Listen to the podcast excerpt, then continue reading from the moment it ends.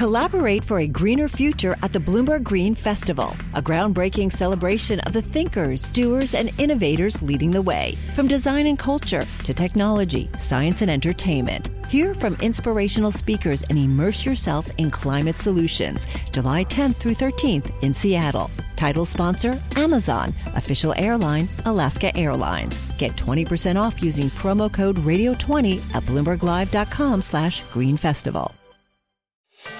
Welcome to the Bloomberg Markets Podcast. I'm Paul Sweeney, alongside my co-host, Matt Miller. Every business day, we bring you interviews from CEOs, market pros, and Bloomberg experts, along with essential market-moving news. Find the Bloomberg Markets Podcast on Apple Podcasts or wherever you listen to podcasts and at Bloomberg.com/podcast. I tell you, the big take story today is awesome. I used to work at Credit Suisse, so I had an interest in it. And the story is just fascinating.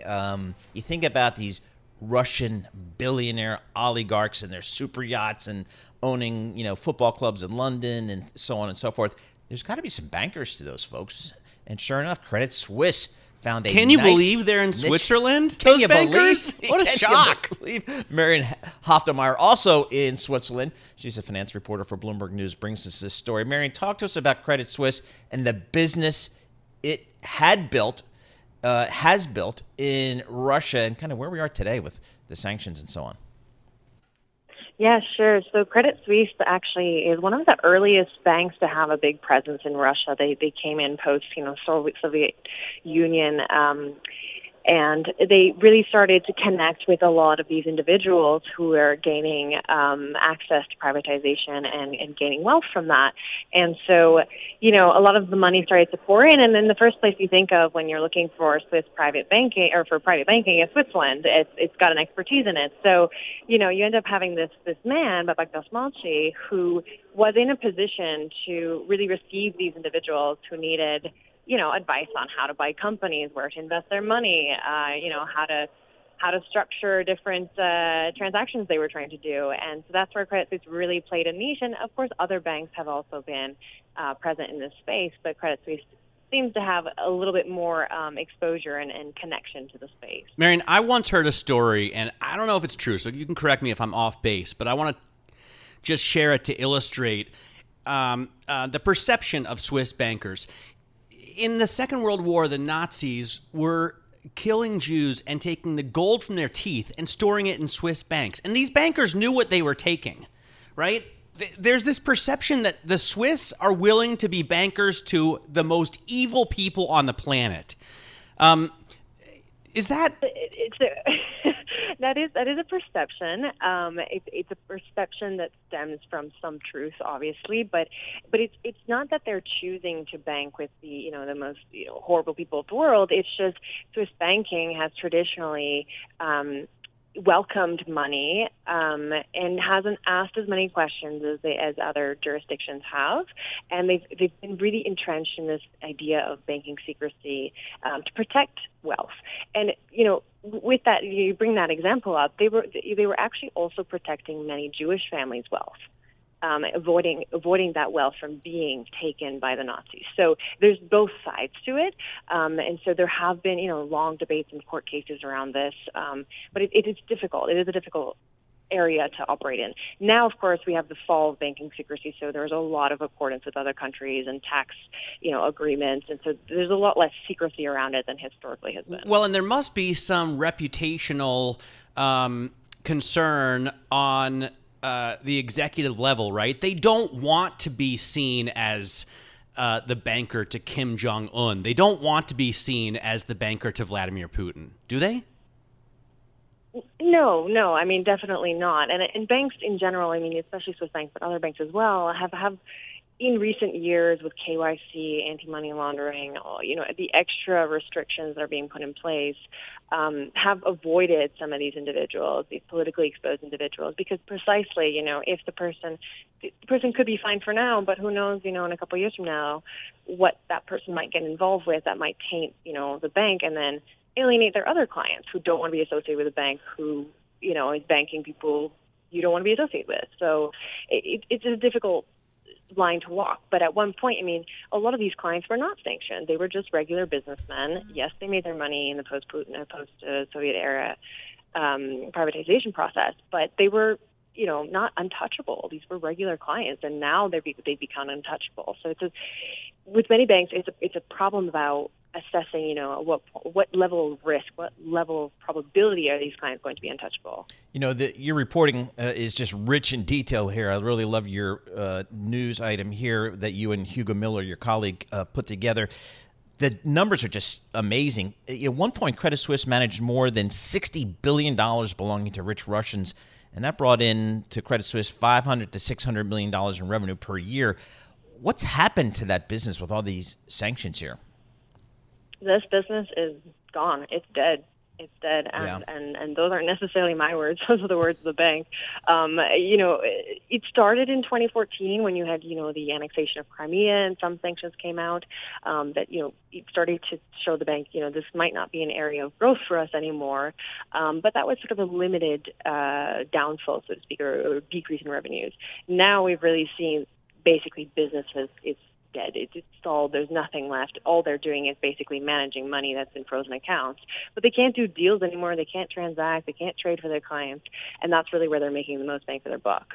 Yeah, you have a quote from Gottstein in here, the CEO, saying you basically can't touch them. We don't have any business with Russian clients at all. Yep. It's interesting. So yeah, and you have some great photos in your in story as well in terms of Alisher Usumov's super yacht named Dilbar. It's under covers at the Blohm and Voss dockyard in Hamburg in March, and so it seems like everybody's trying to get their hands on those Russian oligarchs' yachts. I don't think it's an exercise in excess, though. I mean, you have to have at least two helicopters on your yacht, don't you? Yeah. No question. All right, Marion, thank you so much for that. Marion Halftermeyer, finance reporter for Bloomberg News. She is based in Switzerland. That's a great thing about Bloomberg News. We got people all over the place. If there's news anywhere on this planet, we're going to find it. Hi, I'm Ron Krzyzewski, Chairman and CEO of Stifel. Financial advisors, if you're not growing your practice, you're losing market share. Stifel is a growing, entrepreneurial, advisor-centric firm built for successful advisors like you. Imagine having the resources of the largest wirehouses and the support of the boutique shops, but none of the bureaucracy to get in the way of you serving your clients. At Stifel, it's your business, your book, your clients. I always tell the advisors we're recruiting, I want you to come to Stifel and double or triple your business. Most of them laugh and shake their heads, but I'm serious. Don't take it from me. Take it from Stifel's number one finish in J.D. Power's 2023 U.S. Financial Advisor Satisfaction Study. So there's a reason why 148 financial advisors joined Stifel last year. Come join us and find out why Stifel is the firm where success meets success. Visit www.choosestifel.com. Stifel Nicholas and Company Incorporated, member SIPC and NYSE. Collaborate for a greener future at the Bloomberg Green Festival, a groundbreaking celebration of the thinkers, doers, and innovators leading the way. From design and culture to technology, science, and entertainment. Hear from inspirational speakers and immerse yourself in climate solutions, July 10th through 13th in Seattle. Title sponsor, Amazon. Official airline, Alaska Airlines. Get 20% off using promo code radio20 at BloombergLive.com/Green Festival. Let's go right to our next guest. Kevin Nicholson, Global Fixed Income, co-CIO, co-head of investment committee at Riverfront Investment Group. Kevin, I look at the corporate bond total return index year to date, down 13%. What happened? Well, it's been a year that everything has gone down. I mean, you look at the Treasury market, Treasuries, you know, 10-year Treasuries up 125 basis points from where it started the year. And, you know, corporate spreads have widened. And so that's why you've seen these negative returns in the fixed income market. And, you know, corporations are not are not immune from the fallout. And so, you're going to continue to see yields rise, in my opinion, across the board as the Fed continues its tightening cycle. But if we expect the Fed to go to 3, they're almost there. Doesn't it become priced in at some point? I mean, don't you start buying bonds for the yield? Oh, yeah. I mean, I think that bonds are attractive at this point in the cycle. One of the things that I have been kind of preaching to our clients is that, you take in the short-term pain to get the long-term gain. When you're purchasing bonds, obviously the starting yield that you purchase them at is going to most likely be your return. And so you want to make sure that, at these current yields, you're going to actually have some room for yields to go higher without the price depreciation overwhelming the annual income generation. And so that's why we are focused at the front end of the curve, because you're getting more yield per unit of duration. And so that allows you to have a larger cushion for if yields rise, that you're not going to have that depreciation overwhelm that income. Whereas if you go to the long end of the curve, you're not getting paid for that extra duration, and you have a lot less cushion, about half as much. Kevin, how concerned are you and your team there, Riverfront, about this Federal Reserve and its ability to, engineer kind of a soft landing vis-a-vis rising interest rates and having that policy risk maybe going too far too fast and pushing us into a recession? How do you guys think about that? Well, about a couple of weeks ago, we went through the exercise because we looked at the Fed's target for the end of the year of core PCE of 4.1%. And we were like, how do we get there by year end and have a soft landing, so to speak? And over the last 12 months, core PCE has averaged about 42 basis points per month. And so, therefore, in order for the Fed to hit their rate target by the end of the year, that means that core PCE must average about 33 basis points. So you're going to have per month. So you're going to have a huge slowdown. We don't see inflation cooling that fast. And so, therefore, we continue to believe that, yields are going to be materially higher by the end of the year. And so that's why we maintain that, to have a shorter duration. And we don't think that the Fed is going to have a soft landing. We think that they're going to over-tighten and push us into recession ultimately. And do they then turn around and cut? I mean, I know now we're going pretty far out and it's hard enough to forecast, the next 12 months. But do you expect the Fed to try and fix a mistake? Well, I think the big thing here is that the Fed wants to get rates normalized so that if they do over-tighten, they have the ability to have some room to be able to lower rates. But at current levels, even if they were to stop, let's just say here or, a rate or two hikes more, it's not going to be enough to give them dry powder going forward. So I think that if they do over-tighten the economy, they will make sure that, A, that inflation is under wraps. At this point, I think inflation is the most important thing for them to fight. And so for the Fed, if they send us in a recession and inflation is still high, then I don't think that they're going to stop there. Because the Fed put is gone. And so now it's really about trying to get inflation under control. Where are you putting? You're off. Where are you putting money to work, Kevin, given your backdrop, which is pretty darn dim, I would say, kind of a dark outlook? Yeah, I mean, it's only dark in the short term, to be quite honest. I mean, we're looking at opportunities, and and from a fixed income standpoint, we're still looking at bank loans and high yield. In the equity markets, we are wanting to get paid to wait. So we're looking for dividend-paying stocks. We're looking at covered call strategies, and you combine that with our high yield and bank loan approach. That's the idea of, getting paid to wait. And so we think that we're going to be okay. It's just that the markets, as we all talk about all the time, hate uncertainty. And right now we're in an uncertain time. And I just feel like markets are going to be range bound. I'm not saying that it's Armageddon. I don't believe that. I think that, if we go into recession, it's not going to be until late 23 into 24. So we have some time on our side. It's just a matter of being selective. All right, Kevin, good stuff. We appreciate getting your thoughts and your perspective there. Kevin Nicholson, he's a global fixed income co-CIO and co-head of investment committee at Riverfront Investment Group in the lovely city of Richmond, Virginia, where I spent a lot of time back in the day. All right, for my good friend Rennie and I, we look at the summer as the Triple Crown. And this weekend is the first leg of the Triple Crown, Memorial Day. Then, of course, you've got July 4th and then Labor Day. So when we get to the first leg of the Triple Crown, you start thinking about seafood and lobster. Mark Murrell, he does this lobster thing full time. He's a founder and CEO of Get Maine Lobster.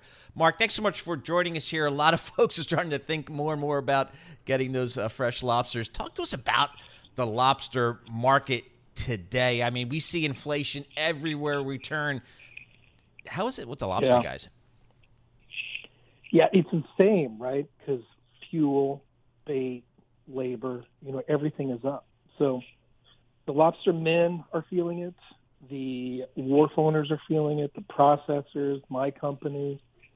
So because then you have to calculate what will the market bear, and the market understands what's going on. So they know they're paying a little bit more, and the diehard lobster lovers, are still buying. So it's an interesting time for sure. Yeah, I was wondering about the demand. I mean, for me also, the summer is marked in July and August by the lobster party. By the place I go, the beach place I go in the summer, we have the lobster party, one each month, and it's like the party to go to. But as we're all sort of tightening our belts here because of $6 a gallon gas and groceries that are all of a sudden costing 20 to 25% of our paychecks rather than 10 to 15. Do we still reach for the lobster? Demand has not waned as much as I thought it would. Really interesting. And I mean, one of the things, lobster is very celebratory, so not something people eat every day, but if they want a special event to be that much more special, then lobster is the go-to. By the way, is lobster still the best? I mean, I think of Maine lobster as the pinnacle, right? Caught in some freezing cold waters by a guy with a sick accent and a sweet trawler. Is it still the only way? Are there lobster farms? Are there genetically engineered lobsters? What's the story? Yeah, I think lab lobsters are in the future. I haven't heard of anything now. Here in Maine, the only thing I sell is wild caught by hand, by an individual, typically generational lobster man or woman. So it's pretty cool. Big heritage here, and the process really hasn't changed much. Talk to us. I mean, how have the lobster people in Maine and in New England, how have they fared over the past few years with the pandemic? How's their business changed? How have they evolved? Because, whenever we talk to people that are in different parts of the economy, I always like to get a sense of kind of how their life, how their business has changed. Yeah, it was different for everyone. During the pandemic, and a lot of people don't understand in the lobster industry itself, when the shutdown occurred, you got rid of casinos, cruise ships, and a bunch of restaurants. Yep. Those are big suppliers of lobster that people don't realize. So when you have large purveyors that have tanks and freezers filled with lobster and nowhere for it to go, they rely on businesses like mine, where our online direct-to-consumer, we ship the product.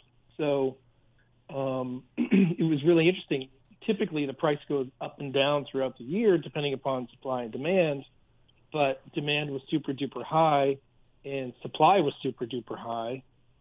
And then supply started to get low, and we had an entire year of not much price change.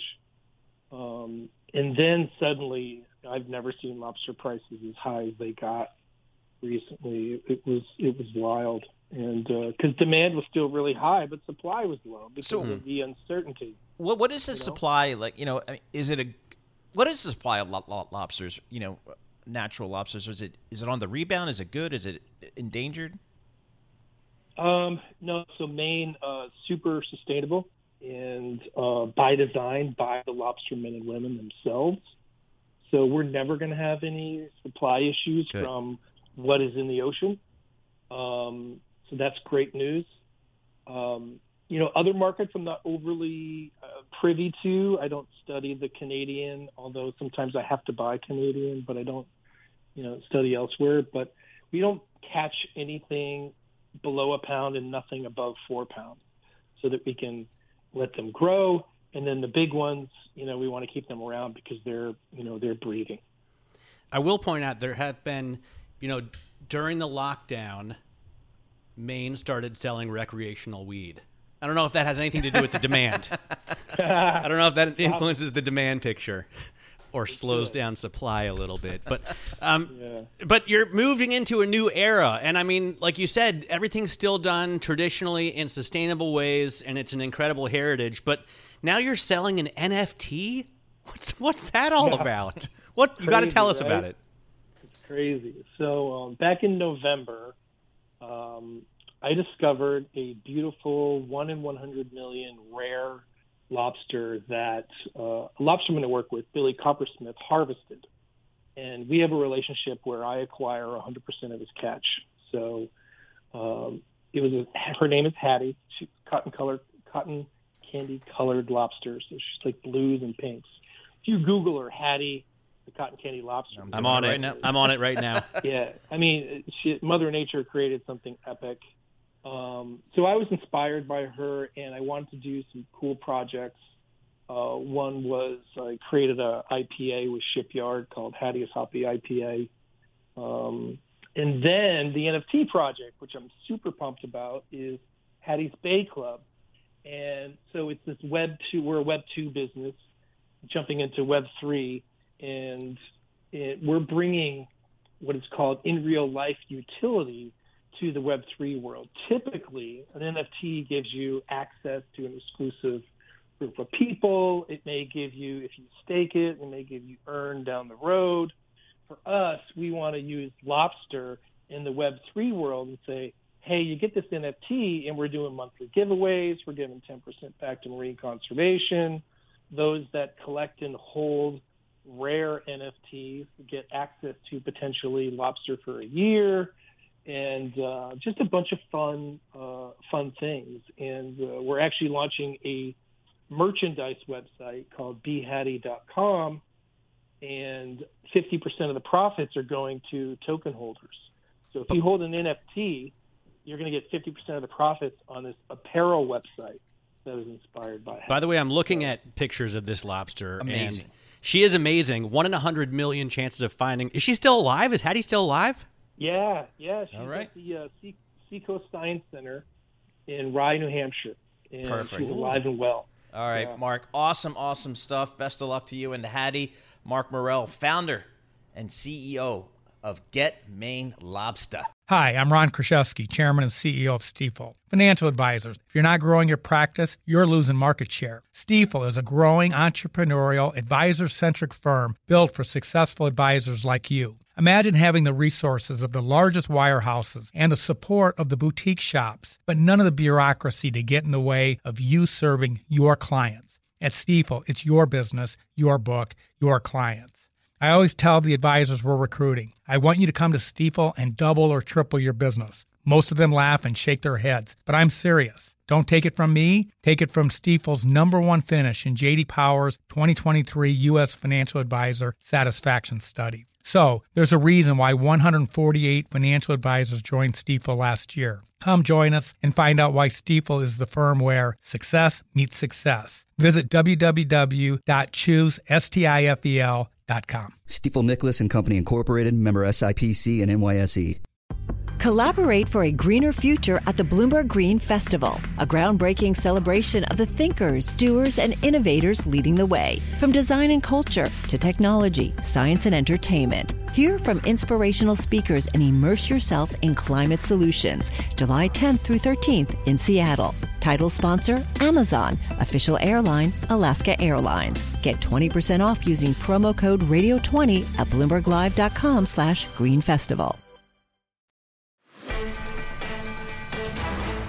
All right, let's talk real estate, because I pegged the peak of real estate when Matt bought his home I'm going to call that the peak. We got interest rates rising here. So I'm just wondering what the impact is on not just residential, but commercial real estate as well. Hessam Nadji, president and CEO of Marcus & Millichap, joins us. Hessam, thanks so much for joining us here. Has real estate peaked here? I mean, it's been such a great asset class during the pandemic, but has it peaked? Good morning. Thanks for having me on the program. The market is definitely going through a transition when you have interest rates at zero and now having to move up to what is really considered normal interest rates, 3-year on the 10-year Treasury yield, or even, frankly, 3.5 or 4% yield on the 10-year Treasury, is not high interest rates by historical standards. But when you're going from zero and going rapidly, because the Fed now has to react to the inflation threat, or the inflation reality, I should say, it is causing a market transition, especially on the for-sale housing side of the equation. Yeah, because prices were up so much since the prior to the pandemic, and now you have higher interest rates moving people into apartment rentals. On the commercial side, the lack of overbuilding and really strong fundamentals prior to the pandemic and still today is really the safety net on top of rent growth. Rent growth for commercial real estate is coming back extremely strongly, and that's why commercial real estate is an inflation hedge. Well, Hessam, we have a columnist here, Cameron Kreis, who wrote a piece today about housing, the housing market, saying that's not pretty, but it isn't 2006. This isn't going to be a repeat of the bubble burst that caused the great financial recession, because a great financial crisis, because you don't have the rising supply that you did. We've seen these incredible price increases, and in fact, if you look at the average median, you know, on the residential side, the average median home, the mortgage payment has gone up more than 50%. But you don't have the overproduction that you had back then. And I wonder if it's the same on the commercial side. That's exactly right. And on top of the lack of overbuilding for all real estate, you know, housing and commercial, you also had lenders that stayed very disciplined during this last cycle, unlike 05, 06, 07, where there was so much leverage in the system. Underwriting standards had loosened so much, and there was a lot of non-performing loans when the 08, 09 recession hit. That is extremely different from what we're experiencing now, as lenders did stay disciplined. We don't have a sick banking system. We don't have a bunch of loans about to go into default. And so all of that provides really good sort of a safety net on valuations. But prices are adjusting. Obviously, when interest rates go from 3.5% on your average apartment loan to 4.5%, in a matter of a few months, that's going to create some pricing pressure. Same with office buildings, who are suffering even more because the demand side on office is much more questionable than apartments, self-storage units, even retail, that is now seeing kind of a revolution of the use of brick and mortar retail, creating a lot of investment opportunity. So I think fundamentals are going to prevent a wholesale price correction, but we're seeing pockets where a lot of appreciation has led to record pricing. Those are adjusting a little bit.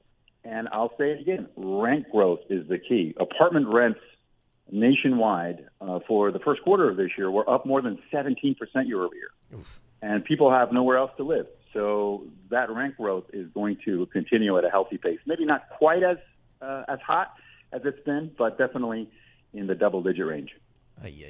Hessam, talk to us about supply of residential housing. I think one of the themes that I'd picked up over the last several years, if not longer, was when the builders build stuff, they're building the McMansions, the stuff where they got a really nice profit margin, and not necessarily building the entry-level home. And that's part of the big problem we're seeing in rents, for example. Is that changing at all? Are builders trying to cater to some of the entry-level? The design has really changed in the last 10 years, from mega mansions to more of the median affordable, 3 to 4 bedroom homes that families can actually afford. The change, though, is the fact that land prices have skyrocketed, supply material costs have gone way up, and labor costs have gone way up. Right. So it's become a lot harder to build. It's become a lot more expensive to build. And we're also seeing a new phenomenon of institutional capital coming into the built-for-rent single-family market, where a lot of the inventory that's being built is being built to be rented, not to be sold. So if you look at the various trends affecting for-sale housing, that's a pretty important one, which has really evolved over the last 5 years. What do you expect from the Fed here, Sam? I mean, a huge portion of the price increase, I think Cameron Kreis wrote earlier that 70% of the increase in monthly payments over the last year has come from the Fed's efforts to curb inflation. So does that continue, and do we see mortgage rates continuing to rise, and does it in fact affect commercial as well? Yeah, I think the Fed is going to have to stay aggressive. They can't back off now. I don't think they're going to have to go overboard, but the remainder of this year, I believe, will bring significant successive interest rate increases. And it is to be expected. The inflation phenomenon is something that was not predicted, and it's really a function of recovering from this terrible pandemic and the liquidity that was pumped into the system. You could argue that they overdid it, but better to have overdone it than undershot. Yep. And have us be in a deflationary environment, which, as you know, is much harder to fight. I think interest rates are going to be on the rise.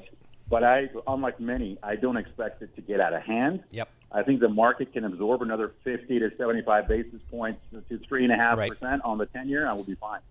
All right. Hessam, thank you so much. We really appreciate it. Hessam Nadji, President and CEO of Marcus & Millichap, getting a latest on real estate.